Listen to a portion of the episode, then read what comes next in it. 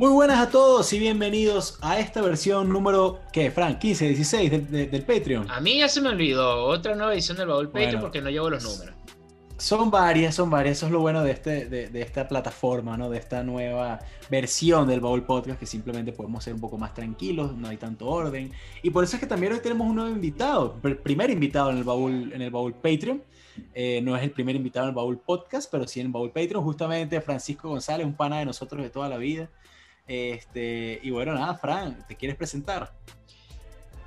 Eh, sí, vale, que un saludo a todos. Eh, bueno, quiero primero que nada un, muchas gracias a Frank y a, Rafa por, por, invitarme a este episodio. Y bueno, es un podcast que, que está en auge y, y, en un momento tan crítico, digamos, para el fútbol mundial como es lo que está sucediendo ahorita de lo que vamos a hablar. Es así, bueno, justamente Frank, gracias que lo mencionas. Hoy también estamos con Frank García, ¿no? Va a ser un poco complicado para, la, para, los, para los oyentes que no nos están viendo, porque los dos son Frank, ¿no? Pero bueno, este, como siempre, Frank aquí con nosotros. Y hoy vamos a hablar de eso, un tema un poco diferente a lo normal, a lo que siempre discutimos acá, ¿no? De que son cosas culturales, de historia, tal vez, si se puede llamar así. Eh, pero vamos a hablar de deporte, vamos a hablar de fútbol, porque justamente estos días ha estado sonando bastante fuerte la, nueva noticia eh, de la Superliga Europea, ¿no? el día de hoy, bueno, vamos, eh, tenemos opiniones diferentes aquí entre los tres, se puede decir. pero antes que nada, justamente trajimos a Frank junto con el otro Frank, porque los dos saben mucho más del tema y están mucho más este, actualizados, ¿no? Entonces pueden explicarnos, hacer un pequeño resumen de qué es lo que está pasando, por qué está pasando. Y bueno, al final entonces diremos justamente qué es lo que opinamos y por qué creemos que tal cosa está bien, por qué creemos que tal cosa está mal. Eh, así que bueno, sin nada más que agregar, no sé cómo quieran comenzar ustedes dos, señores. Bueno, yo voy a empezar, vamos a dar, yo voy a empezar por la parte histórica porque esto es una idea que, tiene rondando años y después Fran se mete ahí en actualidad ahí conmigo también. Ok, la idea de la Superliga Europea no es nada nuevo. Incluso hay unas frases que dijo Arsène Wenger, que fue director técnico del Arsenal durante como 25 años, que él en el 2009 dijo que el modelo del fútbol actual es insostenible y que tarde o temprano los clubes van a crear una amiga de ellos que sea mucho más rentable. O sea, y él lo vio venir hace 11 años, más o menos fue en el 2009 que dijo eso, y pues se hizo realidad. La Superliga siempre había estado rondando esa idea de que los clubes grandes iban a juntar entre ellos, iban a hacer una liga y iban a dejar a todo el mundo por fuera, esto es como súper elitista. Y al final todo es guiado por la plata. Aquí eso que va a decir que no, que es que la competencia va a ser más bonita, no es que la verdad es por la plata, porque así pueden sacar muchísimo dinero por derechos televisivos para, para transmitir los partidos en el mundo, básicamente. Entonces, esto siempre se había utilizado un poco como, nunca había estado nada concreto, se había utilizado un poco como artefacto o arma para negociar con la UEFA, que es la UEFA es el organismo que rige la Confederación de Fútbol, o sea, y los torneos de fútbol en Europa. Y la UEFA para cambiar la Champions League y que siempre les cayese más plata a ellos, o con las ligas nacionales para cambiar los repartos y que siempre les cayera más plata a ellos. El más marcado fue la Premier League, que la Premier League en su momento ellos hicieron una reforma y un reparto de los derechos televisivos que le hizo la liga más competitiva del mundo. Y ahorita la Premier League, eh, muchos dicen que es la mejor liga del mundo porque es la más entretenida, porque los equipos pequeños, por así decirlo, le ganan, a, lo pueden ganarle a los equipos grandes, porque aunque hay una diferencia bastante marcada también en ganancias, no es tan marcada como en una liga como la italiana o la liga española, que de paso son las que ahorita son protagonistas acá. Y eso ha ido hasta que llegamos a el año pasado, que ya se empezó a hablar más seriamente los ruidos de sable, me dice en Venezuela, de que eh, se estaba ideando desde la Premier League, o sea, desde los equipos ingleses, una Superliga Europea que buscaría incluir a equipos de Alemania, de Francia, de Italia y de España, que son las cuatro grandes ligas de Europa. Las que tienen más fanáticos, las que tienen más gente que las ve alrededor del mundo y los equipos más importantes. Sí, más cinco, no cuatro, ¿viste? ¿Ah? Son cinco, no cuatro. Ah, sí, las cinco grandes ligas. Sí, sí, me pasó. Y también las que tienen, digamos, los que tienen más ingresos económicos en todo el mundo, además. Sí, Exacto. Exacto. Entonces ahorita llegamos al 18 de abril del 2021. Hace poquito que, ajá, bueno, Fran, aquí cuenta, ¿cómo, ¿cómo fue ese día? ¿Qué pasó? Era, yo la verdad es que me sorprendí bastante porque yo me acuerdo que esta idea se estaba manejando mucho de hecho, más o menos por los tiempos de pandemia, cuando estábamos en el lockdown general, yo escuché varias como que ideas de que no, se estaba como que eh, pensando la creación de una, de una Superliga y yo lo veía como que muy lejano, ¿sabes? Porque al final nunca se habló casi de eso, eh, nadie dijo nada, la UEFA de repente emitió algunas opiniones, pero al final nada se concretó y de repente fue tipo, la Superliga se va a dar de una semana para otra, la UEFA como que... De un día para otro. Y de repente ayer... Mm. De repente ayer no, ya declaramos los 12 clubes que vamos a abrir la, que vamos a empezar la Superliga. Es como que, hey, espérate, pues es como muy repentino. Entonces es un batacazo para el fútbol mundial porque, porque se nota y se nota que esto es como un golpe de Estado que le están dando prácticamente a la UEFA, a la FIFA y al modelo de fútbol Exacto. Que, conocemos normalmente. No, y, aquí, digamos que eso es lo que hace esto emocionante. Claro, y aquí es interesante porque la UEFA atacó primero, porque la UEFA en la mañana sacó un comunicado oficial diciendo, hemos sabido de que se está gestando una Superliga, ya lo, ya lo, ya lo negamos, la FIFA nos apoya, y todo el mundo como que, verga, o sea, y esto, esta información solamente se, se, movía entre periodistas deportivos como muy de nicho. O sea, y eran, rumores, principalmente eran rumores. Claro, pero eran rumores bien fundados. O sea, porque estaba la conversación. Y, claro, y el rumor era, en la noche se va a anunciar, y efectivamente en la noche salió anunciada en la nueva Superliga Europea con los formatos y con todo. Hmm. Sí, exacto. Yo, yo, yo de, verdad, de verdad que yo estaba como que no lo puedo creer, yo estaba saliendo a jugar una partida de fútbol, de hecho, y yo como que mis amigos, eh, no, es que era una Superliga, y de repente yo le digo a Frank, y Frank me dice a mí, no puede ser que era una Superliga, no me lo puedo creer, y no sé qué, y fue tipo, o sea, fue un, digamos, un hype demasiado grande y prácticamente el tema del día de hoy ha sido ese, pues creo que en todo el mundo y para todas las personas, porque incluso para quien, a quien no le gusta el fútbol, yo creo que ya está sabe de la Superliga, pues. Le he dicho a amigas, le he dicho a mi mamá, a todos, a todo el mundo, amigos que no le gustan el fútbol y, todos están súper pendientes con eso ahorita. Eh, que además, eh, bueno, no sé si ya puedes empezar a emitir como mis opiniones personales, que me parece muy bien, que me parece muy bien en parte porque esto es como una bofetada literalmente a la UEFA, o sea, a un, un modelo monopolista. Antes vamos a como el problema del debate, vamos al problema del debate. Aquí hay como un problema fundamental y es que el fútbol al parecer, o sea, es que eso es lo que dicen los clubes grandes, porque estos son los 12 principales clubes de Europa que lo están formando. Bueno, de Inglaterra, porque no está el Bayern, no está el Dortmund. Ya va, voy para eso. Pero no están, por, no están porque no los invitaron, no están porque no quieren, porque eso es lo interesante. Mira, vamos, son los seis, eh, el Big Six, o sea, los seis grandes clubes de la Premier League, que son el Chelsea, el Arsenal, el Tottenham Hotspur, el Hotspur el Manchester United, el Manchester City y, el, Liverpool. Son los tres grandes clubes de España, el Barcelona, el Atlético de Madrid y el Real Madrid. Y esta Superliga está impulsada por el presidente del Real Madrid, Florentino Pérez, su florentinesa.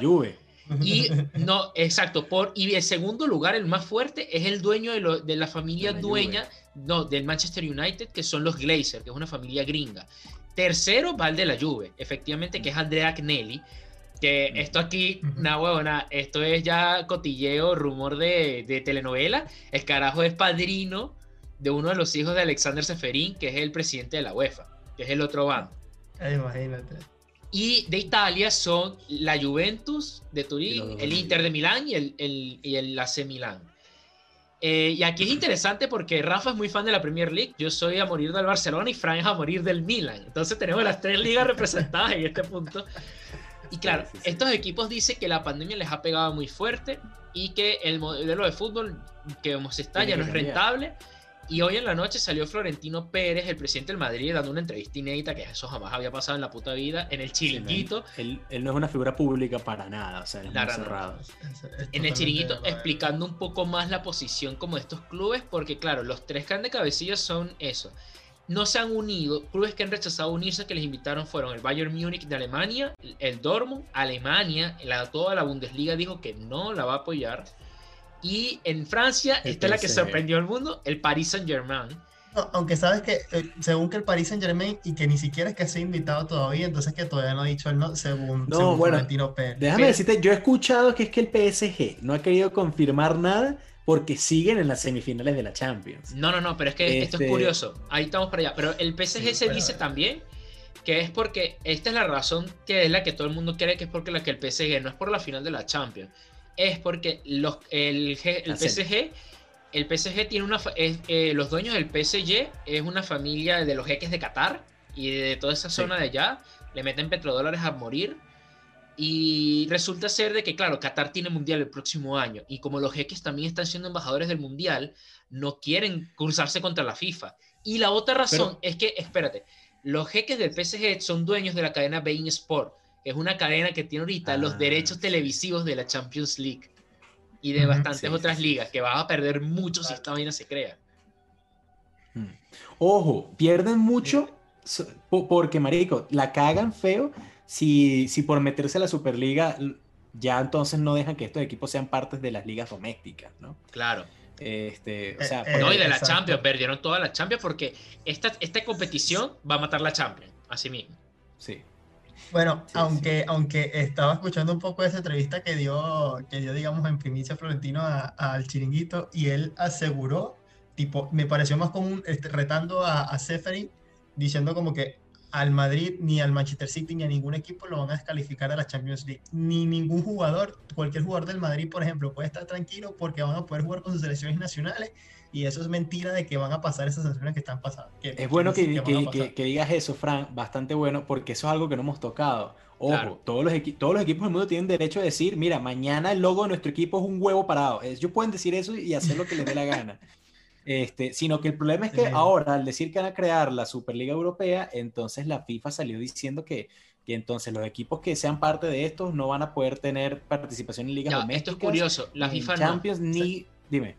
no es la FIFA, fue la UEFA, pero ah, supuestamente avalada por la FIFA. No, sí, supuestamente avalada por la FIFA, pero fue la UEFA. Claro, entonces a, los, futbolistas le van a decir que ya no pueden jugar con sus selecciones. Eso es otro punto bastante importante. Y, es, exacto, y es súper chivo porque imagínate, la ilusión de cualquier futbolista, además de repente representa un club importante, es jugar precisamente con su selección.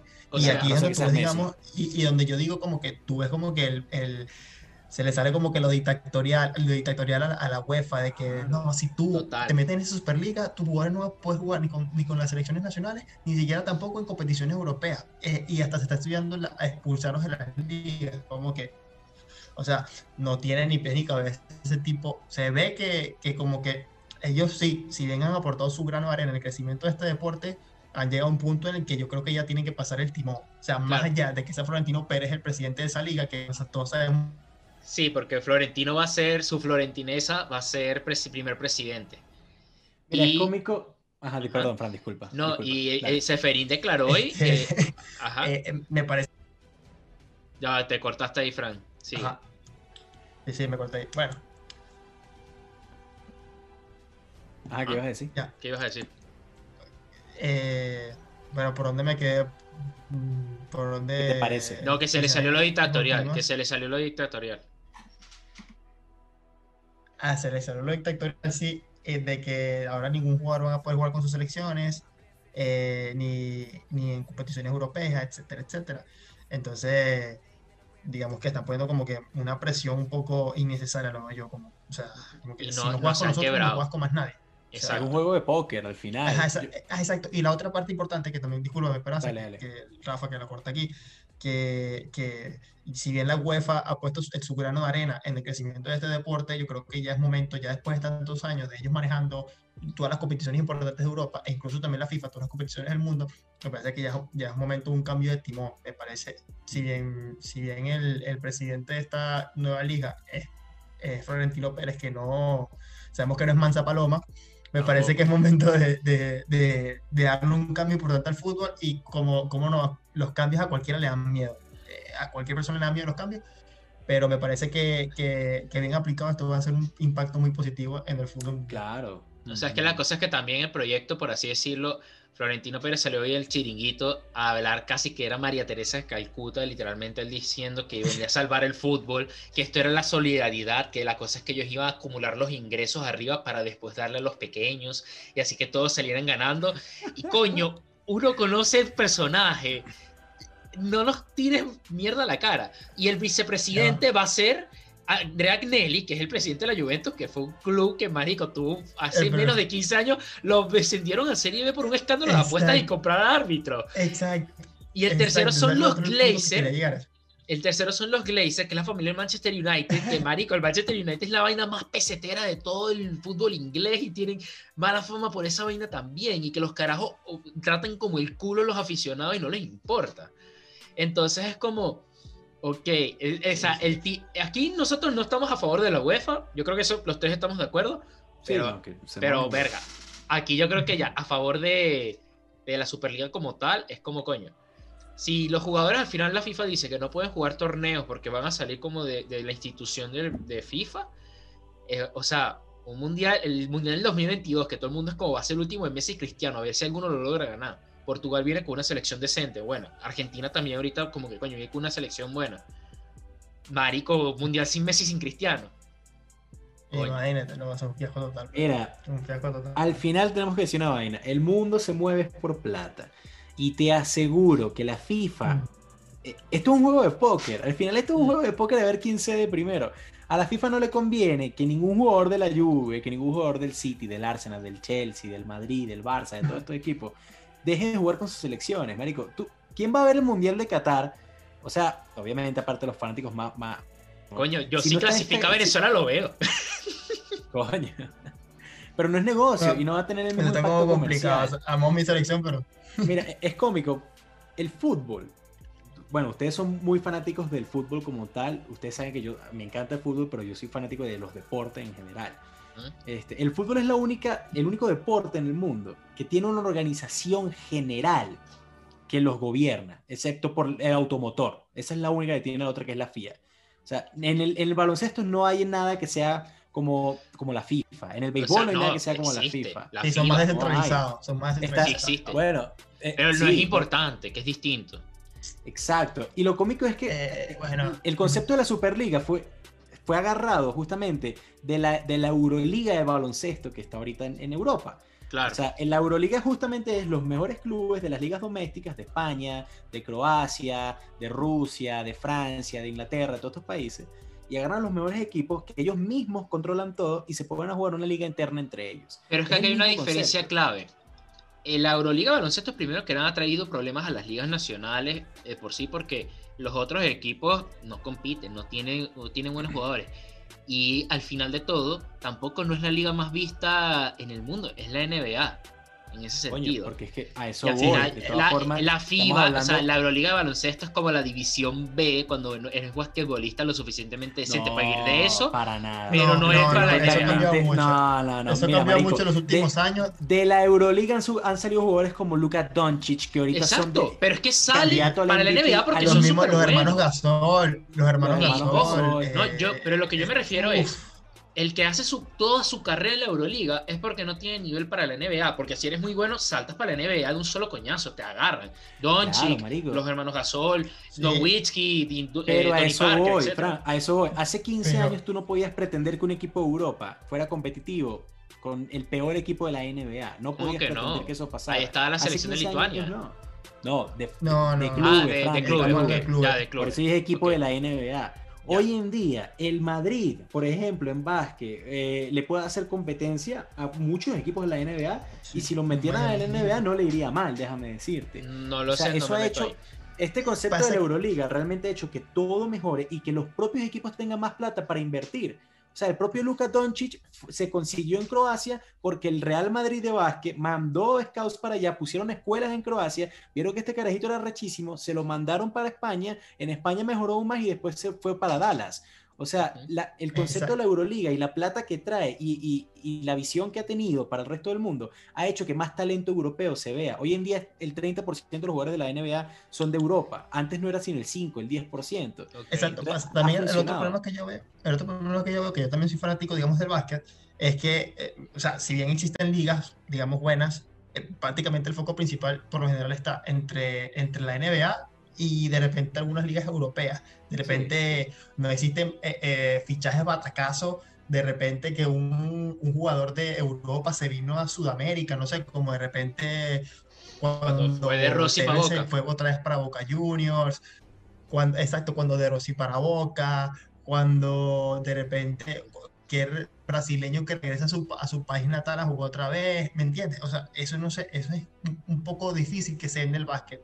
Eh, entonces, eh, digamos, eh, se maneja el fútbol en como más internacional. Un jugador puede estar feliz jugando en Brasil, en Argentina, en Uruguay, ya sea en España también, ¿me entiendes? Mm. En cambio, con el básquet no tenemos eso. Entonces, ahí vemos que el fútbol más internacional atrae más dinero y entonces que que además de que sea más internacional y traiga más dinero, sea un mismo ente el que maneje todo. Es como que, eh, aquí hay algo raro, pues, y total, la FIFA es una mierda. Claro, claro. A lo que voy con el ejemplo de, la Euroliga es que el concepto de que los clubes se unan para hacer algo mejor ya existe y funciona. Es que eso es lo que yo quiero. Yo no sé si van a hacer algo mejor.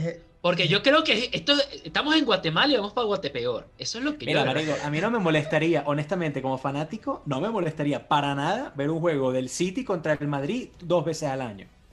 Sí, de verdad sería muy Obviamente, yo, yo ahí pienso que a nivel de fanático espectador, o sea, que nosotros, ojo, nosotros somos fanáticos, pero no somos hinchas. Porque el hincha es el que pertenece al club, el que es un abonado, el que paga, el que va todo, cada vez que pueda al estadio, porque aquí hay una cosa, que esto yo no lo veo, al menos en Europa no sé cómo es en, no sé cómo es en básquet, en la NBA, son pocos equipos con los que yo veo eso, pero el fútbol va muy ligado a la comunidad, la NBA también, obviamente, sobre todo la afroamericana, pero, o sea, como que, que seas como tan fanático así de una ciudad, yo creo que Los Ángeles, Nueva York, Boston y no sé si mucho más por allí. En, caso en el fútbol, puedes ver como las fanaticadas pueden ser un equipo de mierda pequeñito, segunda división en Inglaterra, y son súper fanáticos y van al estadio y apoyan y cantorean y gritan. Coño, Fran. Y al final todos esos van a salir Estados Unidos, En Estados Unidos la gente es tan fanática, tal vez no tanto con el básquet, pero es que yo estoy diciendo básquet. fútbol americano. Claro. Los juegos universitarios tienen 100.000 espectadores en el público. Sí, en el, yo, estoy, yo estoy poniendo un ejemplo de básquet. Yo creo que, yo creo que los gringos, los gringos no son muy referencia tampoco, creo que los deportes, porque ellos manejan todos sus deportes con el mismo, con el mismo sistema, que a mí, yo lo detesto, o sea, si te soy sincero, porque, porque no te da mérito deportivo. De hecho, eso se lo estaban criticando, que también sucede en el fútbol bastante, eh, de que, o sea, que no hay un sistema de divisiones, ¿sabes? Que si, ah, coño, que los peores equipos de, de, del MLS que desciendan y que los otros puedan subir. No, eso ¿Cuál era el equipo este de mierda que le gustaba el Panda en la NFL? El de los Washington Redskins, ¿no? Que no han ganado una mierda como en 70 años, 30 años, ¿no? Hay así.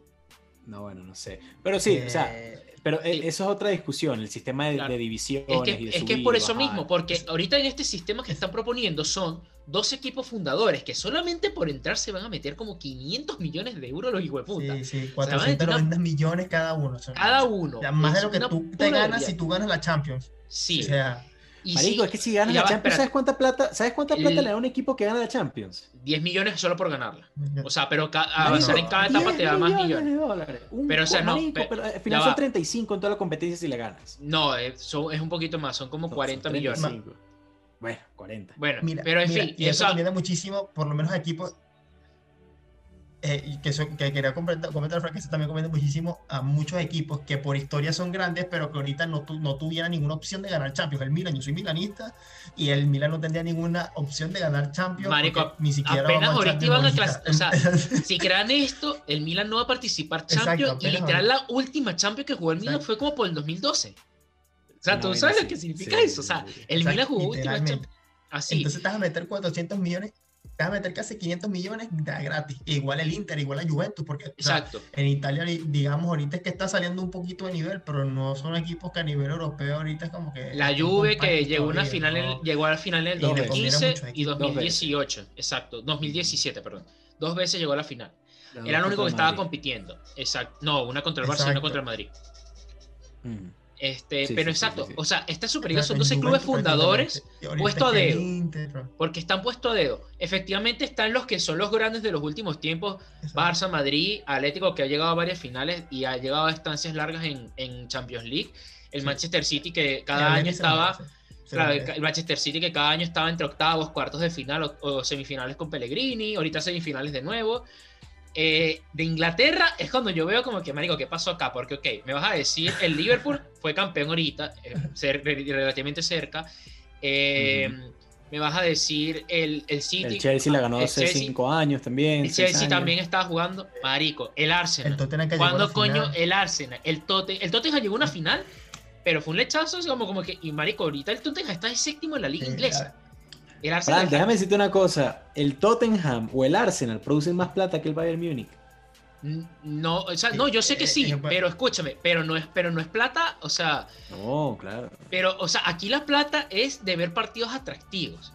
Yo quiero que tú me metas dos veces al año Tottenham, Real Madrid, Tote, eh, Arsenal, Barça, Marico, eso no es un partido atractivo, no está en No, de bolas que sí lo es, marico. Claro que sí, hermano. De bolas que lo es. A nivel deportivo yo prefiero ver el Arsenal contra el Madrid que ver al Madrid contra el Granada, huevón. O sea, Exacto. Marico, eh, eh. pero el Granada ahorita, o sea, el Granada ahorita le hizo buen partido en, en que jugaron en Europa League al Manchester United, perdieron. Efectivamente la diferencia. No, no, ejemplo. No, prefiero, el Manchester United ganó 3 al, al, al Madrid contra el Bayern, por ejemplo. Ah, perdón, al Arsenal contra el Bayern, que sé que el Bayern le va a meter el huevo este, prefiero ver eso, que prefiero ver al Bayern contra el Red Bull Leipzig, que es un equipazo, que es arrechísimo, que el año pasado llegaron a semifinales, pero Marico no es un nombre grande. O sea, pero, pero, pero, eso, o sea, creo que es importante aquí, que tienes unos, unos, equipos con nombres, que tienes un equipo con nombre y que tú sabes que esos partidos por lo menos te van a un poquito de hype, van a ver, digamos, pero, o sea, ¿qué partidos a mí me han dado emoción en los últimos años?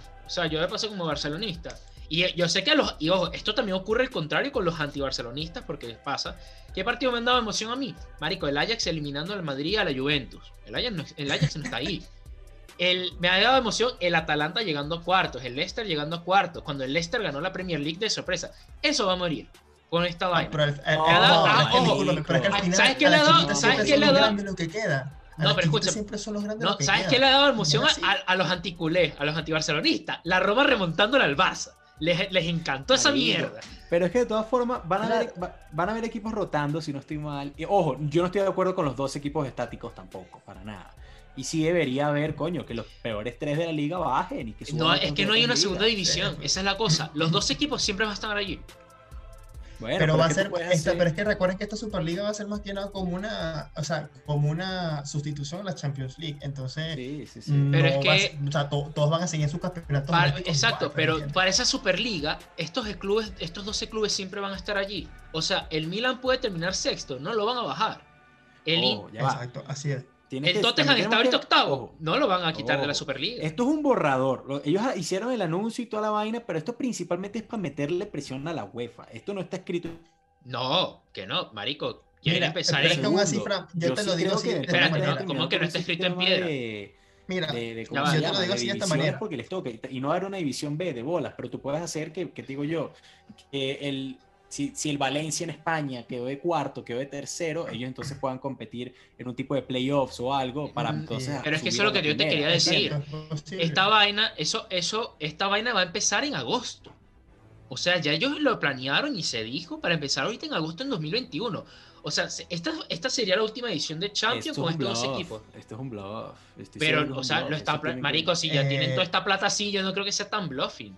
Porque al final es, dinero y con el dinero no se juega dentro de todo. Personalmente yo creo que es un proyecto bebé y todavía faltan por aclarar muchos puntos. Yo supongo que en, por lo menos esta temporada va a ser como que una fase beta en la cual ellos van a ver qué puntos pueden acomodar, qué puntos no. y cómo pero va a empezar. acoplando la liga de una manera que otros equipos se vayan, se vayan metiendo también, que vayan, que vayan armando reglas claras, armando como una especie de federación. Entonces, digamos como que decir que ya todo va a ser de un solo golpe es como un poco complicado, pero con lo que sí estoy de acuerdo es que van a muchos equipos, Fran, que tú que mencionaste esa parte de de repente sigue Roma, la Roma eliminando a, al Barcelona, o de repente eh, los partidos en los que perdió el Madrid. O sea, al final, seamos claros, el Atalanta es un equipo que se ha ganado su pase a Champions, pero por lo menos, yo no lo digo por mi lista, te va a dar como que más placer ver un Milan-Barça de nuevo o un Milan Madrid de nuevo que ver alguno de esos equipos con un equipo como el Atalanta. A corto plazo sí. también es bueno, pero que al final no, no, no representa lo mismo, ¿sabes? Y, y, y, menos en estos tiempos. Yo creo que también esto es una forma como de, de refrescar aquellas eh, eh, eh, viejas épocas de gloria que tuvo Europa con todos los equipos Pero a esto es lo que te quería decir. Marico, eso es ahorita a corto plazo, pero tú después te acostumbras. O sea, después te va a parecer normal. Y vas rotándolo. No, pero es que te vas a acostumbrar. O sea, yo digo que la magia del espectáculo esto del fútbol, eh, bueno, es en la Champions, es. O sea, la final de la Champions más esperada que no se dio porque el Madrid no clasificó y eh, en esa ocasión y en la otra ocasión fue porque ni el Barça ni el Madrid clasificaron, era la final Barça-Madrid, que se pudo haber dado en la Champions que ganó el Bayern en el 2013, 2012-2013 y la que este en la que el propio la que el Madrid no clasificó que fue la que lo eliminó la Juventus que el Barça jugó la final con la Juve Mira, o sea, al final la magia es que no son cosas que pasan siempre, no es frecuente. Entonces, cuando pasan es algo especial.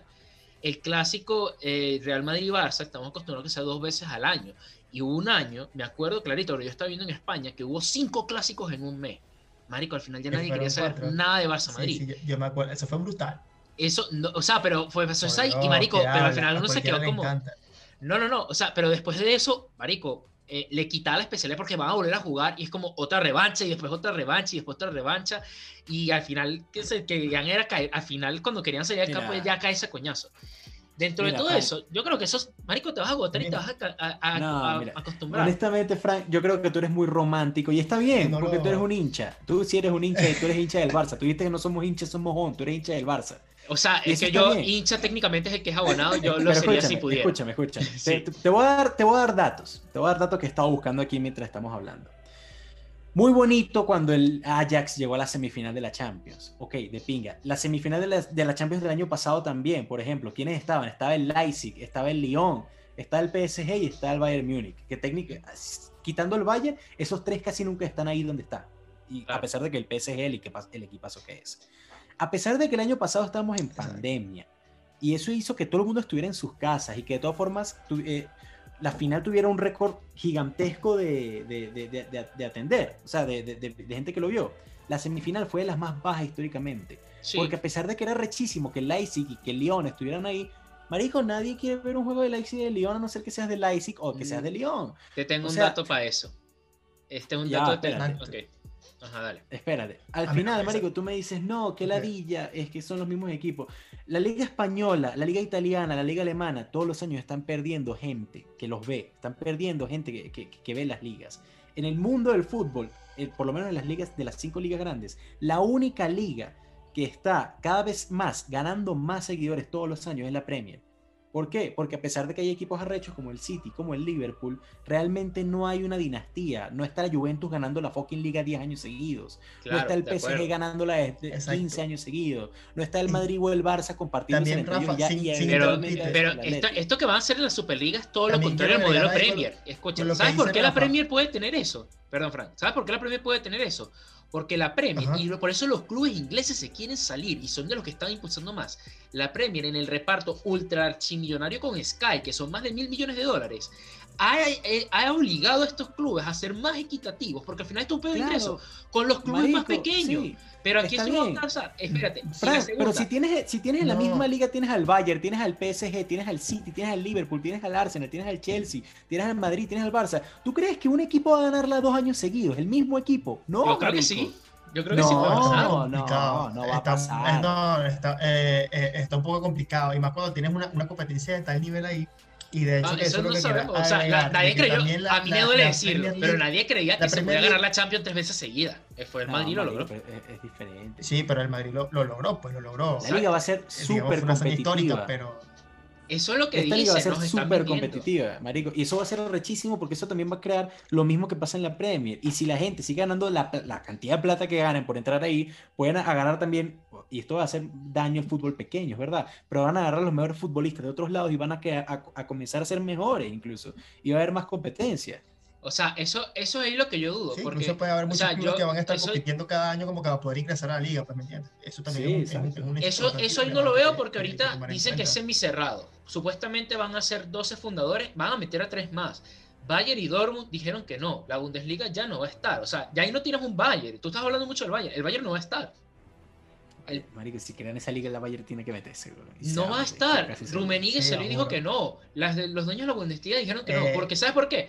El Bayern eh, en Alemania tienen un sistema 51-49. Los aficionados tienen mucho poder en los clubes. Por eso el Leipzig es tan odiado. Porque compraron un club de la octava, novena división.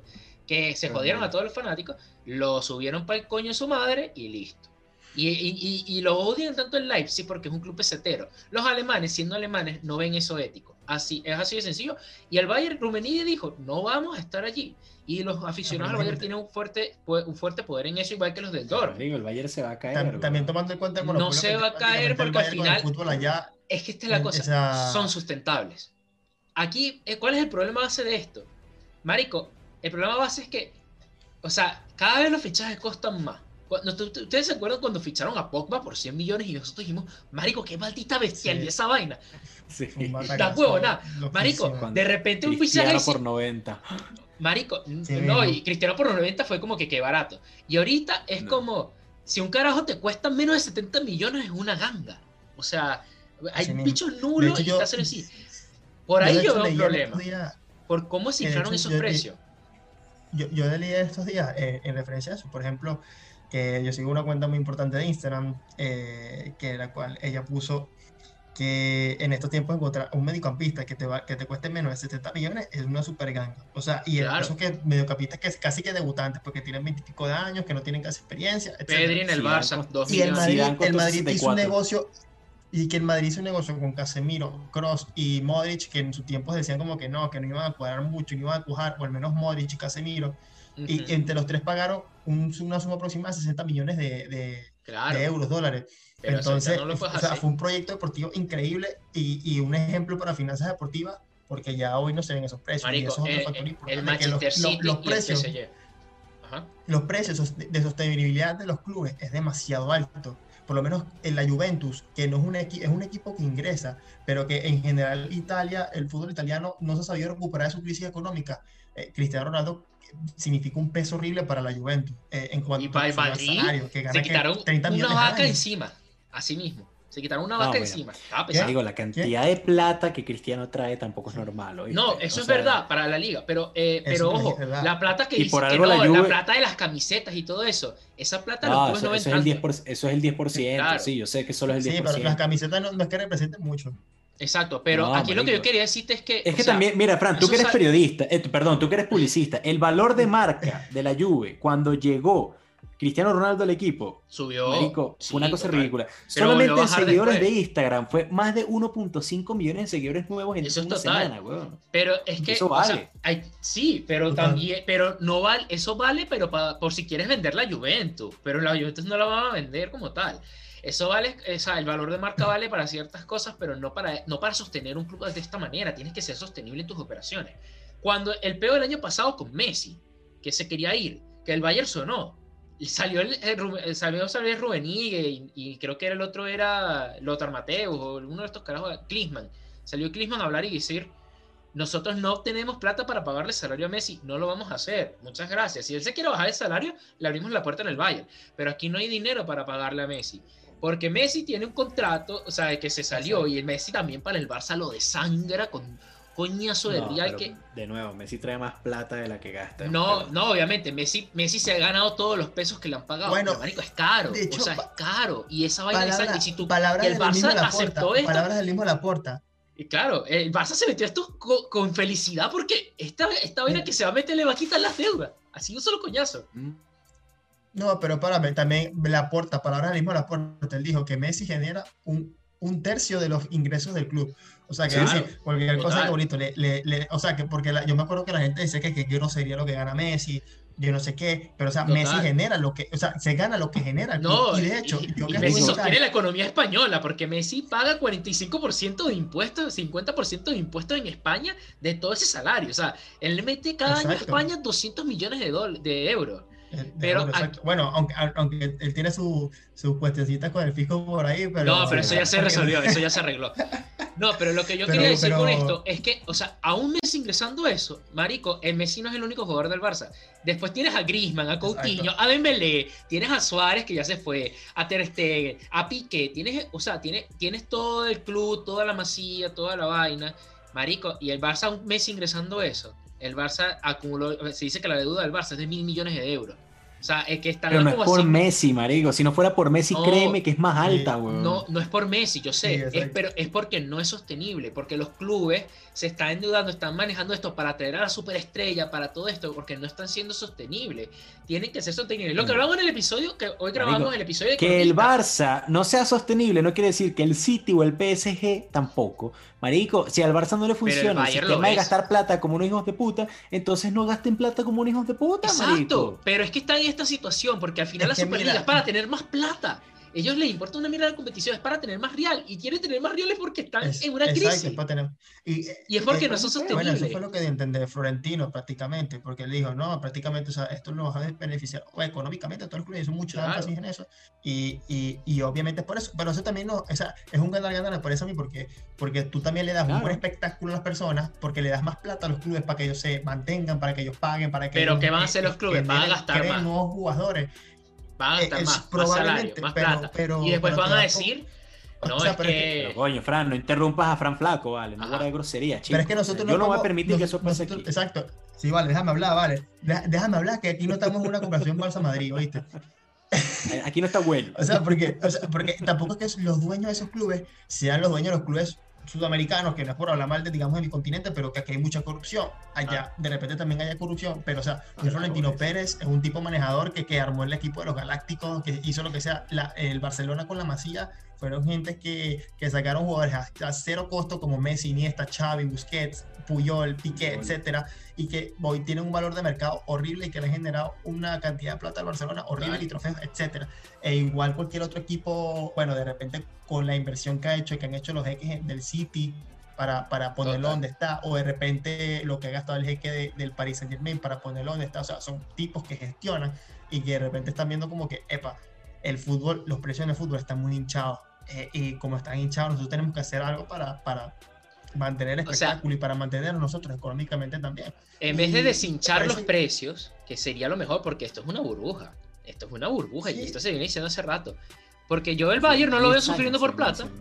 Yo al Bayern no lo veo sufriendo por plata y no los veo Pero diciendo tú, ahí. claro, pero tú al Bayern, a pesar de que ganaron la Bayern ganó Champions el año pasado, sí, Y a siempre ha competido. la Champions, Siempre está sí, favorito.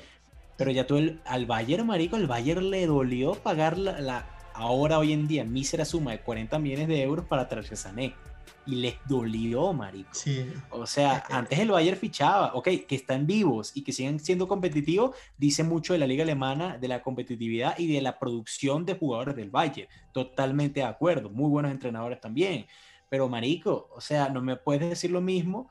O sea, ya no van a haber campeones realmente de, de- de- de Alemania, marico, unos años, porque lo hemos visto como el Bayern ha bajado de calidad en, en hace 10 años cuando ganaban toda verga. Marico, yo O sea- no. Yo lo que he visto es que han subido de calidad. Ellos pasaron por un momento bajo. Ah, Marico, ¿cómo que no? Si, o sea, es verdad que el Barça estaba en la mierda, pero que le hayas metido un 8 a 2, que eso a mí una huevona, no sabía en dónde coño la madre meterme en el mundo. Eh, marico, y de paso con un portento físico en medio de una, en medio de una pandemia. O sea, el Bayern no ha tenido, o sea, ha tenido Mira. lesiones, pero no ha tenido tan ¿Cuánto fuerte. fue, que, ¿Cuánto fue que le metió ya? Pero ¿cuánto fue que le metió el Madrid a, a ellos allá mismo en Alemania? ¿No fue un contra uno? No me recuerdo bien el resultado, ¿Cuándo? pero yo me acuerdo que... que- Eso- pero eso que fue hace- en ese- eso fue hace unos años ya. Pero eso Eso fue fue cuando que estaba Vidal. Eso fue en el 2014. Creo que era en el Independiente, 2014. Yo Mira, lo que veo es, que, es- mira, es verdad que hay un peo con UEFA. Hay un peo de que se tiene que solucionar y el fútbol ahorita no es económicamente rentable, pero yo no veo el peo es como hacer una superliga de paso sin competitividad, poniendo gente a dedo y cosas así. Y de paso Pero el fútbol al final te vas a quitar corazón. hacerse. Porque te- ¿sabes, qué quiere- ¿sabes qué va a pasar? Nosotros estamos hablando mucho de nuestra perspectiva, pero tú sabes a quiénes están pensando ellos el mercado. Asia y Arabia. Tú te vas a parar Sí, a es ver, es verdad, Ahí están los tú reales. te, vas a par- tú te vas a parar a ver un Barça Madrid a las 6 de la mañana. Marico, me levanto a las 4 de la mañana para ver Eh. las carreras de Fórmula 1 en Japón. Bueno, pero para, o sea, supuestamente están pensando eso para allá. O un partido a las, a las Acomodar 5 de la mañana es un rompebolas. O sea, si tienes que trabajar o estuviste. Marico, es un rompebolas, pero eh, me vas a decir, me vas a decir que lo- entonces los chinos no tienen derecho a un juego de fútbol, pero tú sí. No, pero marico, o sea, pero es que aquí hay una cosa, no, eh, son clubes ahí- europeos. Y, y, o sea, Ahí tú eres sí- ahí sí sudamericano. concuerdo un poco con Frank. De que Sudamérica, o sea, la, la, en realidad, digamos, la tradición futbolera por excelencia está en Sudamérica y en Europa, pues. Claro. Coño, China de repente está, y Asia de repente están eh, desarrollando un poquito el fútbol, pero coño, o sea, eh, creo que tu fútbol tiene menos derecho un fanático chino o un fanático vietnamita o saudí.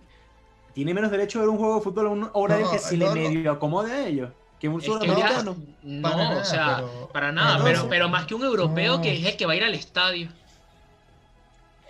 pero es que están hablando de poner entonces los juegos, que te digo yo, a las 10 de la mañana o a las 8 de la noche, algo así, porque tampoco está muy lejos y, los horarios no cambian tanto con ellos, no jode más a los sudamericanos. Mira el Mundial de Clubes, el Mundial de Clubes que se juega cuando se juega allá en China y esa vaina, los partidos son a las 6 de la en mañana. China, porque se juega en China y tiene que, tiene que ser un horario diario de China, weón, pero si se sigue jugando en Europa o sea, cuando y eso... te lo pongo el ejemplo de la Fórmula 1, cuando hay carreras en, en, Alemania, cuando hay carrera, aunque ya no hay, ya no hay carrera en Alemania, pero si hay carrera en España, si hay carrera en, Holanda, si hay carrera en, en, Turquía incluso, Marico, los acomodan un poquito para que sea en la mañana en Europa, un domingo, cabe recalcar, no es el día entre semana, este, para que entonces lo puedan ver en China a las 8 de la noche. Eso a mí no me parece malo. Aquí hay una cosa. Las carreras de Fórmula 1 no va tanta gente al, al, al velocidromo, como sea, no va tanta gente como Marico, un 180 mil personas no es mucho. El promedio, por carrera. Por carrera. bueno, me jodiste en Por carrera. Ok. Marico, acuérdate que son pistas de 5 kilómetros donde puedes poner gradas en todos lados. O sea. ¿En en China? ¿Ah? En China dijiste. No, no, no. No, por carrera en promedio. En la Fórmula 1 son 180 mil Marico, tú, me estás diciendo de ponerlo fines de semana, efectivamente. Pero si lo pones fines de semana, matas las ligas nacionales. Obviamente tienes que jugar, tienes que cambiar los horarios de alguna forma. Sí, no, es que ya, ya, porque ellos están diciendo que va a ser día de semana, que van a matar es la Champions, no las ligas nacionales. Que es en día de semana. Exacto. Marico, ahí ya mataste la asistencia a tus estadios. Y eso también es una fuente de ingresos. Te aseguro, te aseguro que no van a poner todos los juegos, todos los juegos para que acomoden con China y con, con Medio Oriente. O sea, pondrán. Yo creo que sí. te lo aseguro, porque mira, si, si el foco es la plata, ahí es donde está la plata, no acá. Es que es eso. Europa y Estados Unidos siguen siendo los mercados más grandes del mundo. O sea, que China eh, en fútbol, que China y Arabia Saudita ahora estén pagando más, eso, eso es otro cuento. Pero es que, eh, o sea, en comparación, tal, primero en Estados Unidos el mercado del fútbol de soccer no es grande no está un poco tan fuerte. Bueno, no, está en crecimiento, está en mucho crecimiento y de, Tiene crecimiento. Estados Unidos está sacando ahorita una generación. Está sacando, no, y están, están creciendo y le están metiendo, pero no se compara los números de la MLS o de lo que juega las selecciones nacionales de. No, es que no me estás entendiendo. O sea, hoy en día hay más fanáticos de la Premier League en Estados Unidos que en, que en Inglaterra. Sí, sí, sí. No, obviamente. pero, pero hay más de, eso en Asia y en, en Arabia y si, hablamos de países emergentes del fútbol, yo creo que por lo menos Estados Unidos, que tiene, digamos, un proyecto al igual que China, yo creo que en Estados Unidos, a pesar de tener mucho menos capacidad de gente, digamos, le ha funcionado muchísimo mejor su, su modelo, mucho más atractivo. O sea, ha llevado jugadores como Latan, Carlos al Vela, eh, o sea, jugadores retirados importantes que, que, no se comparan. O sea, al final aquí, yo concuerdo con Aquí hay algo curioso. Este aquí hay algo curioso. Los gobiernos también están hablando esto no es solo un pedo de fútbol que hay que no, esto es política. Los gobiernos están hablando. Ya salió el ministro de Cultura británico, dijo que está en contra de la Superliga. Salió Boris Johnson, estoy en contra de la Superliga. Salió los eh, en España también salieron. Italia también. exacto, Draghi el de Italia salió, está en contra. Salió los de España, estamos en contra de esto. O sea, los van a sacar de las ligas nacionales. Porque es que o sea, están en contra. Eh. O les van a hacer la vida imposible porque se está diciendo, porque Inglaterra como pasó, en, en Unión Europea están más jodidos, pero Inglaterra como tuvo el Brexit, eh, tienen que tener permiso de trabajo y están diciendo que les van a bloquear los permisos de trabajo de extranjeros a esos equipos. Y tienen ah, cómo hacerlo. ahorita se está especulando muchísimo. Se está sí, ahorita esto es especulación. Muchísimo, pero, pero yo creo que es más que nada porque los gobiernos tienen miedo de que, de que dejen de percibir ingresos por lo que, o sea, por lo que genera el fútbol en sus países. Hola, aquí todos están tirando para su lado. yo creo que cuando, cuando hay un consenso entre Florentino, que digamos es como que el, el, el precursor de todo esto, es como... Mm. Eh, eh, cuando hay un consenso entre ellos y los clubes, yo creo que no va a haber mucho problema ya después, porque ya se, ya se van a empezar a manejar, digamos, todo el mundo se va a repartir la torta y, y, y van a haber muchos ganadores. Yo digo que hay cosas ¿Qué coño hace Boris Johnson para que el fútbol mejore? ¿Por qué el gobierno británico tiene que recibir ingresos del fútbol? Eso me parece una estupidez. O sea, ¿por qué el gobierno italiano, que no sirve para un carajo ahorita en, cobro de impuestos y en, inversión pública, tiene que recibir dinero que está produciendo la Juventus en todo el mundo? Una empresa. Eso es una estupidez. No, marico. Impuestos, etcétera. marico, pero bien, es una empresa. Al menos que, sea, al menos que hables de España, tampoco son unos impuestos que te van a desangrar. Si, si estos equipos quieren hacer la plata que van a hacerse, es por mérito. Y a mí me emputa y me encabrona entonces que vengan los gobiernos y que venga la UEFA, están llorando porque la plata que les entra de gratis sin hacer absolutamente nada, entonces ahora se les va a ir. Ay, no mames, el huevo. O sea, ¿qué hace? ¿Tú alguna vez has visto una escuela de fútbol de la UEFA? No, no, yo no, que UEFA, se joda, estamos de acuerdo, pero aquí hablamos hablando de los gobiernos, es como, o sea, son una empresa ya, tienen una legislación, tienes que cumplir tu legislación y listo. Ahí está. Exacto, es verdad, es lo que tienen que hacer, estamos de acuerdo. Es lo que tienen que hacer. Pero de nuevo, ¿en qué mejora el fútbol? ¿En qué mejora el, Real Madrid? ¿En qué mejora al Milan? ¿En qué va a mejorar si hacen, si se salen con la suya? ¿En qué va a mejorar? Marico, tiene más plata para gastar. ¿Tú crees que de verdad si esta gente tiene más plata para gastar, no van, no van, no a invertir más también en, la creación, en la, creación de nuevos jugadores, en el desarrollo de nuevos mm. jugadores? No van a mejorar la Masía, no van a mejorar al Madrid y Castillo. No lo sé. No van a mejorar las escuelas deportivas mi teoría es, en Inglaterra, en Italia. Mi teoría es, cada vez van a ser más caros los jugadores. O sea, si antes 100 mm, millones era raro. Si, es una burbuja, en algún momento va a tener que explotar. y ahí cuando explote Marico, ahí va, ahí va a La solución va a ser producir jugadores locales, Marico. Si tú tienes más. Y vas a regresar a la misma Europa antes de la ley Bosman, o sea, del 92. Marico, al final créeme, una de, las, mejores soluciones para los fichajes caros es producir talento, marico. Y si tienes más plata, marico, tú puedes, tú puedes verlo. Cuando el Madrid comenzó a hacer más, aún más plata con Cristiano Ronaldo, fue que incluso en Venezuela, en Colombia, comenzaron a llegar este, las escuelas de fútbol del Madrid. Y ok, tal vez no fueron lo mejor y tal vez no llevaron jugadores, pero en muchos lados sí pasó. Y las escuelas de fútbol van a ser ahora la solución. Pero aquí hay una cosa, o sea, eh, es verdad lo que tú dices de buenos jugadores pero, o sea, no es lo mismo un buen jugador que una estrella, porque al final la que te vende es la estrella. Cross y Modric son jugadores arrechísimos, pero todo el mundo sabe que no tienen ese marketing de estrella. No te venden lo mismo que un Cristiano Ronaldo y que un Messi, porque han sido como lo mejor de lo mejor. No te venden lo mismo que un Slatan. Slatan tiene un coñazo de tiempo, pero Slatan por, por la marca que es y por la imagen que es, eso es lo que te vende al final también. ¿verdad? no te venden lo mismo que un Neymar. Pero, pero por eso te digo, la solución también de toda esa plata que llegas a invertir en producir talento. ¿Qué significó Lam para el Bayern Múnich? ¿Qué significa Messi? Al Bayern Múnich, Lampard, te fumaste una lumpia. Lam para el Bayern Múnich. Ah, dijiste Lam para el Lampard al Bayern Múnich, te entendí. Ah, no, Lam para el Bayern Múnich. Claro. Sí, ¿qué significó, ¿qué significó Schweinsteiger? ¿Qué significó entonces para el Barça ¿tú estás a favor de que estos clubes que fueron fundados por gente en sus comunidades y que tienen un significado más allá de eso, que se jodan todos, que sea un negocio para el resto del mundo. Pero ¿por qué se van a joder? Marico, los propios fanáticos. O sea, ¿tú sabes quiénes son los que más están en contra de esto? ¿Por qué se van a joder? Escúchame, los que van más en contra de esto son los propios fanáticos. Internos, de los clubes, los hinchas. No, mira, de hecho, Hoy jugó el Liverpool contra el Leeds. Los más radicales, no, mira, que, los fanáticos Strauss, Strauss. No, los verdaderos fanáticos. Yo creo no son los radicales, no los judíos, los fanáticos. Son los que están en contra de esto. La gente que ama el romanticismo del fútbol porque es lo que te enamora. Esos son los que están más en contra. A mí me parece. A mí, yo te voy a decir una cosa. A mí me parece que esto es una. O sea, los equipos están previendo una catástrofe, porque ya de por sí por el coronavirus, si, bien es verdad que ellos querían, hacer esto hace mucho tiempo, con el coronavirus han perdido mucho dinero y el plan de contingencia de la UEFA para el 2024 no es que va a, solucionar los problemas de todos y va a ayudar a todos equitativamente.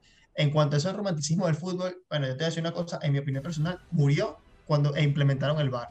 El VAR sí, muy bueno y no sé qué, pero es muy mecánico. Y por la mecánica del fútbol, nunca me gustó el VAR, pero bueno, ya que está, por lo menos con el gol que le anularon, que le anularon este fin de semana este, eh, al, al, Barcelona contra el Athletic Bilbao, no me gustó, que fue que una que fue una, un fuera de juego de Griezmann, que lo único que tenía en fuera de juego era el hombro. Claro. No está bien. Y también se muere el romanticismo del fútbol cuando tú sacas tantas competiciones que tú quemas a los jugadores. Eso y ya no es verdad. La, confederación de para no va a existir. Yo no estoy, yo no estoy a favor de que no cambien las cosas. Ni nada de eso. Yo no estoy a favor de que no cambien las cosas, pero más bien, si vamos a hacer una Copa de Campeones, que no clasifiquen los cuatro de cada de las grandes ligas, que clasifiquen dos.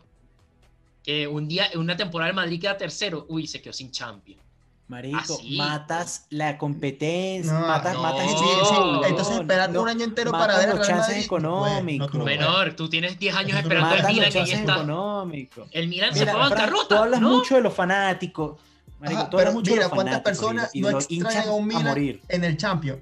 ¿Cuántas personas no traen al Milan en la Champions? Es una mierda. Que todo el mundo, hasta quien no es hincha del Milan, está feliz este año porque van a ir para Champions. O sea, no van a ir a la Champions porque se acabó la Champions, ya no hay Champions. Mataron la Champions. Exacto, bueno, ya van para su puta Champions. Pero mira, pero, exacto, justamente contigo lo ahí, pero. Yo, o sea, la verdad, las este, comunidades. Fran, espérate, espérate, espérate. Mira, tú hablas, tú hablas mucho de los hinchas y la vaina. Marico, tristemente, no sé si tristemente, pero digamos tristemente, el fútbol hoy en día, el 80% de los ingresos es el fanático casual. Yo no me veo todos los juegos del Liverpool, yo no me veo todos los juegos del Chelsea, yo no me veo todos los, yo no me veo todos los juegos del Arsenal, me veo, marico, me veo cuando el Liverpool juega contra el City, me veo cuando el Liverpool juega contra el Tottenham, me veo cuando el Liverpool juega contra el Arsenal. Ni tanto, bueno, yo a veces te hablo de partidos importantes no lo ve. Pero, pero, porque ahorita estoy ocupado. Mira, yo ah, que, yo que conocí mucho a los italianos, como son con el fútbol, y ellos son, hay, existe la locura con el fútbol allá, o sea, allá existen, digamos, los paquetes en televisión para que tú los veas, que si 20 euros mensuales con Sky, entonces tú ves todos los partidos. De hecho, yo por lo menos en el trabajo, cuando yo llegaba, me decía, mira, ¿cómo va el Milan? Yo no sé qué, dime rápido. Existe, existe la locura del fútbol. Y, y, eso ya se mueve muchísimo. Y es algo que también se en Sudamérica, pero allá de verdad yo me sorprendí. Yo me sorprendí. Yo te digo, Rafa, búscate, y, y, ahorita tú ves Twitter y, y Instagram y las redes sociales todas las grandes cuentas de Instagram y de Twitter de periodistas y todo, la gente como que, marico, vive el fútbol, no es un fanático casual y no es un radical, un hooligan que va rompiendo vainas tampoco. Todos están en contra de esta Superliga. Le mata la magia y es así.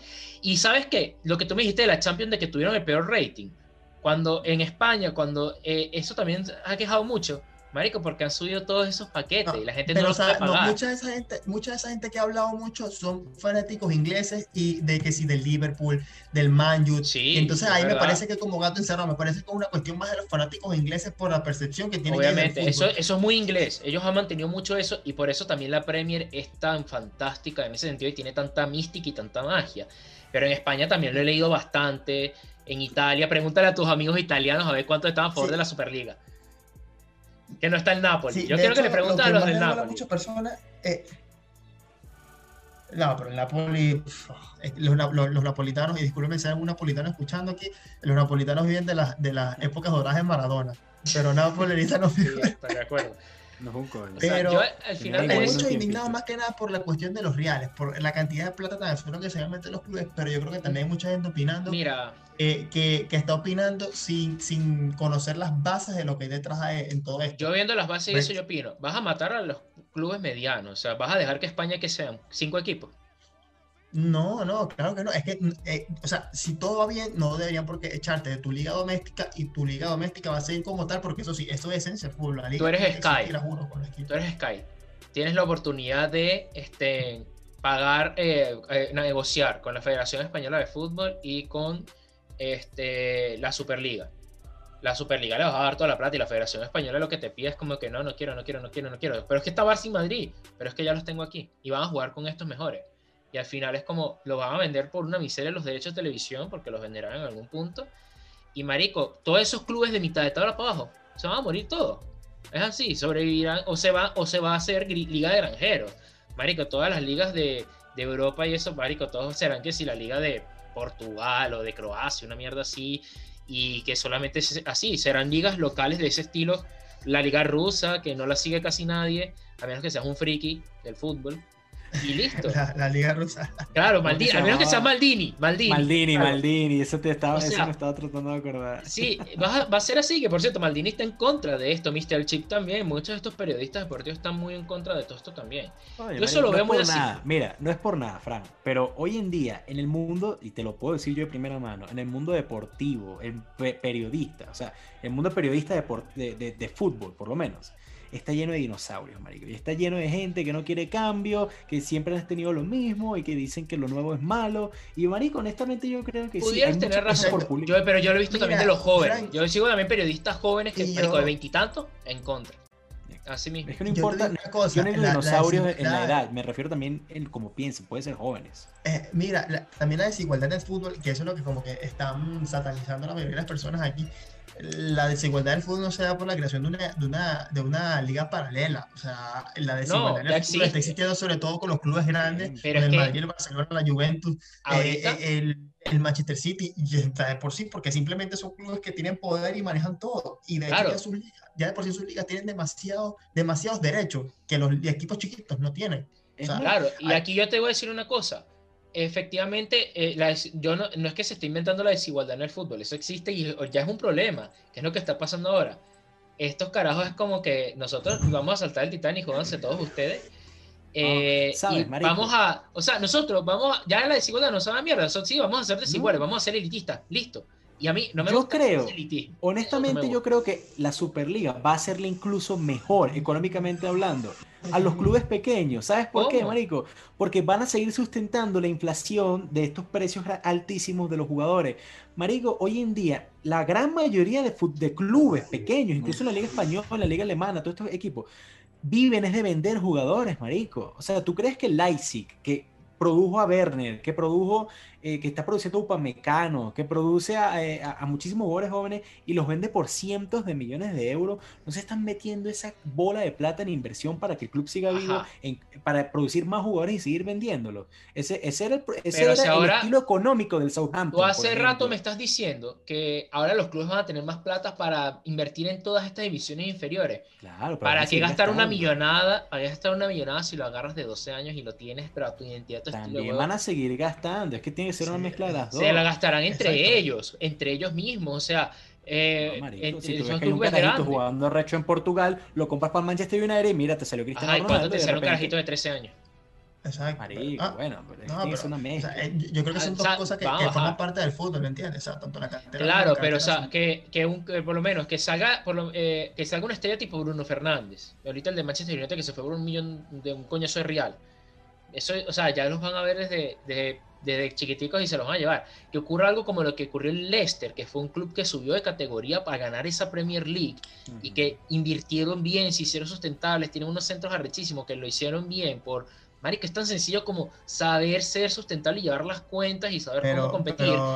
Marico, eso, ya, eso, eso, eso, milagros así y esas vainas de pinga no va a volver a pasar. Y a ti te encantó no. salir que ganó el Leicester, pedazo. ya va, pero a mí me parece que el caso de Leicester es uno un millón. Y, sí, total. O sea, cuando volvamos un espectáculo similar será dentro de mucho tiempo. Eso es como cuando el Atlético volvió a ganar una liga en España después de tanto tiempo. Y el Atlético ya ahorita es un equipo grande. Y era un equipazo. Y, ahorita el Atlético ya es un, ahorita, es un equipo grande que esa vaina del presupuesto y eso es mojón porque Simeone se está metiendo 50 millones por el pecho también.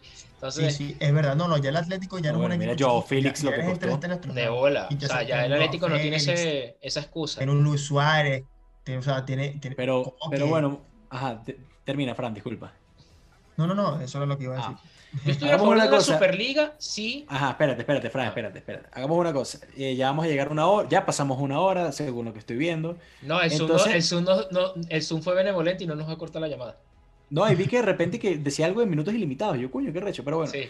Entonces hagamos una cosa. Digamos, sin interrumpirnos, cada quien, final thoughts, últimos pensamientos al respecto. Ok, para cerrar. Piensa tú, Fran. eh, gordo, no flaco. Yo empiezo, ok. Ya, bueno, mi, mis cosas finales es, la verdad lo que ha hecho el fútbol especial es magia. O sea, la magia que tiene, la mística, todo esto que tiene. O sea, eh, no solamente por lo menos, yo, yo tengo un deseo, si bien yo soy más del farsa, yo quiero ir a un partido de la Premier League X. Y, o sea, ir al bar y, y joder con los fanáticos y ver la vaina, o sea, el ambiente, toda esa mística, que muchos millones de turistas incluso van a esas ciudades y hacen eso. O sea, ves a los chinos tomando la foto, ver los partidos y eso. Si ellos se van, van a matar a las ligas nacionales. Sí, de verdad. Aquí yo creo que lo único que puede ver de evitar que ocurra esto es que FIFA se ponga los pantalones y diga no van a ir al mundial. Y ahí yo creo que las estrellas se van a ir los que quieren jugar el mundial porque hay muchos que les importa. A Messi no creo que le importe. No, a Messi que no, Messi seguiría a Newell corriendo. Este, ahí eso a mí me gustaría porque coño, Sudamérica va a potenciarse más porque a los sudamericanos les importa mucho el mundial. En Europa sí les sabe más a mierda Eurocopa, Mundial y todas esas vainas. Por ahí yo lo veo. A mí, o sea, si quieres hacer una Superliga de élite, obviamente los partidazos me los me gustaría verlo, pero no lo que están proponiendo. Hagan una segunda división con otros equipos que jueguen eso también. Generen competitividad, competencia, porque ahorita lo que veo es como Marico, literalmente es la imagen. Los ricos lanzándose los billetes entre sí y listo. Y eso no es atractivo para mí, porque sabes que después de dos años va a ser como esto es X. No, ¿Dónde está la competencia? Que es lo que nos gusta. Y esos son mis pensamientos. Listo. Está bien. ¿Cuáles son los tuyos, Frank? Mira, yo, bueno, mm, al principio no supe nada, mm, mm, como que qué pensar en esto porque tanto la UEFA me parece a mí como en parte los presidentes de estos clubes son, digamos, los malos. Hay dos malos en esta, en esta historia, ninguno es bueno. Pero a mí me parece que, que ya es hora de, de, un cambio en el fútbol, de una actualización y cómo no, a cualquier persona le da miedo los cambios, a cualquier persona, ya que, y más nosotros que tenemos 24 años viendo los mismos formatos de fútbol y que estamos acostumbrados y que nos parece súper bien. Pero de repente con este atacazo se pudiese favorecer el espectáculo, se pudiese favorecer a los clubes grandes e incluso a los clubes pequeños, medianos que quieran entrar y acceder a la liga y e ir armando, digamos, que esto sea el inicio de un nuevo tipo de campeonato en todo el mundo. Y, y de un cambio también y muy importante de la persona o el ente que maneja el fútbol mundial, que ya no sea ni la FIFA, ni la UEFA, ni la Comebol, ni etcétera, sino que sean incluso los mismos clubes, que se democratice el fútbol. Creo que ahí es hora, porque tanto que se están democratizando cosas en el mundo, eh, creo que es hora que también el fútbol se pase a esto. Y eso es mi opinión. Está bien que se, que se haga esto siempre y cuando se mantengan las ligas domésticas, porque las ligas domésticas siguen siendo, digamos, la atracción principal prácticamente, junto con la Champions League o en este caso la Superliga del fútbol mundial. Pues. Me parece muy bien. Yo pienso más o menos similar. Honestamente creo que diste en el clavo ahí cuando dijiste la democratización del fútbol. Dudo, honestamente, que la Superliga sea democratización del fútbol, sino darle el poder justamente a un selecto grupo, ¿no? Pero por eso digo, este, primero estamos muy temprano para, para, para, ver realmente qué es lo que va a pasar. Yo creo que ahorita estamos viendo eh, eh, entre los dos bandos que Fran dijo, ¿no? Los dos malos están viendo a ver quién tiene huevo más grande y quién va a tener la razón al final, ¿no? Este, yo creo que eso es lo que está pasando ahorita, eh, pero sí es momento de un cambio, sí es momento que realmente eh, veamos algo diferente, una organización diferente, no, ni siquiera una organización diferente, sino una alianza entre clubes, eh, un sindicato de, clubes, si se puede llamar así, este, porque realmente yo hemos visto todos los años todos los escándalos que salen de la FIFA, todos los escándalos que salen de la UEFA, de la CONMEBOL, y estamos dándole una cantidad de plata increíble a esta gente. La FIFA tiene más de mil millones de dólares en reservas solamente por si acaso, ¿no? Y con todo eso no vimos que dieran un solo euro cuando habían tantos clubes cerrando ahorita durante pandemia, a pesar de que eran para una emergencia, ¿no? Entonces realmente yo creo que la plata tiene que ir para los clubes. El 100% de la plata tiene que ir para los clubes. Este, no tiene que haber un órgano regulador. Esa es mi opinión. ¿Que la Superliga sea la solución a eso? Tal vez, tal vez no lo será. Por eso tiene que haber más detalles, tiene que haber, eh, tiene que haber más razonamiento y tiene que haber más participación de otros clubes. ¿no? Conclusión final, eh, que se bueno, la, FIFA. De que se joda la FIFA, sí, exactamente. Y último dato que quedé ofendido con Fran Gordo, ¿no? Fran Chile. Este, mira, coño de tu madre, 189 mil personas en promedio por carrera en la temporada 2019, que fue la última con... con, Yo ahí dije, me jodiste, ahí, ahí dije sin hablar. Así que me das un beso en el culo. Pero es que la Fórmula 1 es tan ladilla. Tan ladilla esa mierda. No, chico, estás loco. Carritos hacen Está... Bueno, nada, amigos. Pobrecito Rafa, pobrecito Rafa. me sentí ofendido. Eso es todo, señores. De verdad que muchas gracias, como siempre.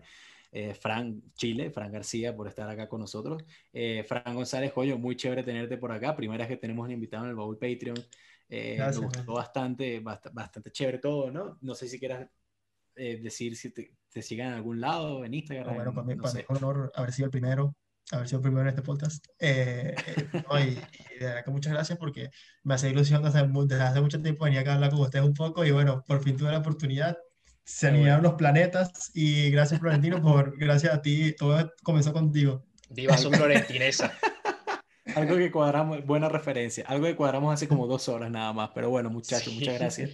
Este, y bueno, nada, recuerden que solo somos tres pendejos en este caso, hablando de cosas que no tienen ningún sentido. Yo fui Rafael Peraza, acompañado por Francisco García. Francisco González. Exactamente, y que tenga muy buen día.